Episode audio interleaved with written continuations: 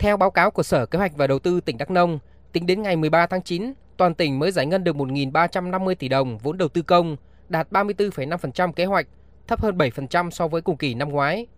Vướng mắc trong giải phóng mặt bằng, vướng mắc về quy hoạch mỏ phục vụ đào đắp, san lấp và trồng lấn quy hoạch bô xít là những nguyên nhân chính dẫn đến giải ngân vốn đầu tư công tại Đắk Nông đạt thấp. Trong đó, ảnh hưởng nghiêm trọng nhất là do vướng quy hoạch bô xít.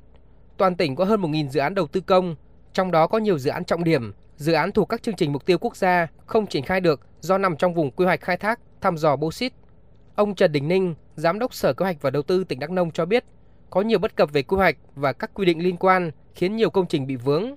Nhiều công trình, dự án đã có sẵn, điển hình là các công trình đường giao thông chỉ cần đầu tư sửa chữa, nâng cấp trên nền cũ, nhưng vì nằm trong vùng quy hoạch bô xít nên không thể triển khai. Trong khi đó, đường xuống cấp, việc đi lại, giao thương của người dân gặp rất nhiều khó khăn. Tỉnh đã nhiều lần kiến nghị Trung ương tháo gỡ những khó khăn vướng mắc liên quan đến quy hoạch bô xít, nhưng đến nay vẫn chưa được giải quyết. Việc giải ngân vốn đầu tư công năm nay của tỉnh rất khó có thể hoàn thành. Các cái công trình giao thông hiện hữu bây giờ chỉ có làm lại mặt bằng nữa thôi thì như thế nào? Thứ hai nữa các công trình thuộc chương trình mục tiêu quốc gia, công trình cấp bách để tạo điều kiện cho các hộ đồng bào dân tộc miền núi thuộc ba chương trình thì cái việc ứng xử nó như thế nào? Tỉnh cũng đã có tờ trình đề nghị Bộ Tài nguyên Môi trường và Bộ Công Thương về những cái việc liên quan đến việc bô xít. Bộ Tài nguyên Môi trường có một cái trả lời, đồng ý theo cái việc nguyên tắc, nhưng mà phải trình Thủ tướng Chính phủ.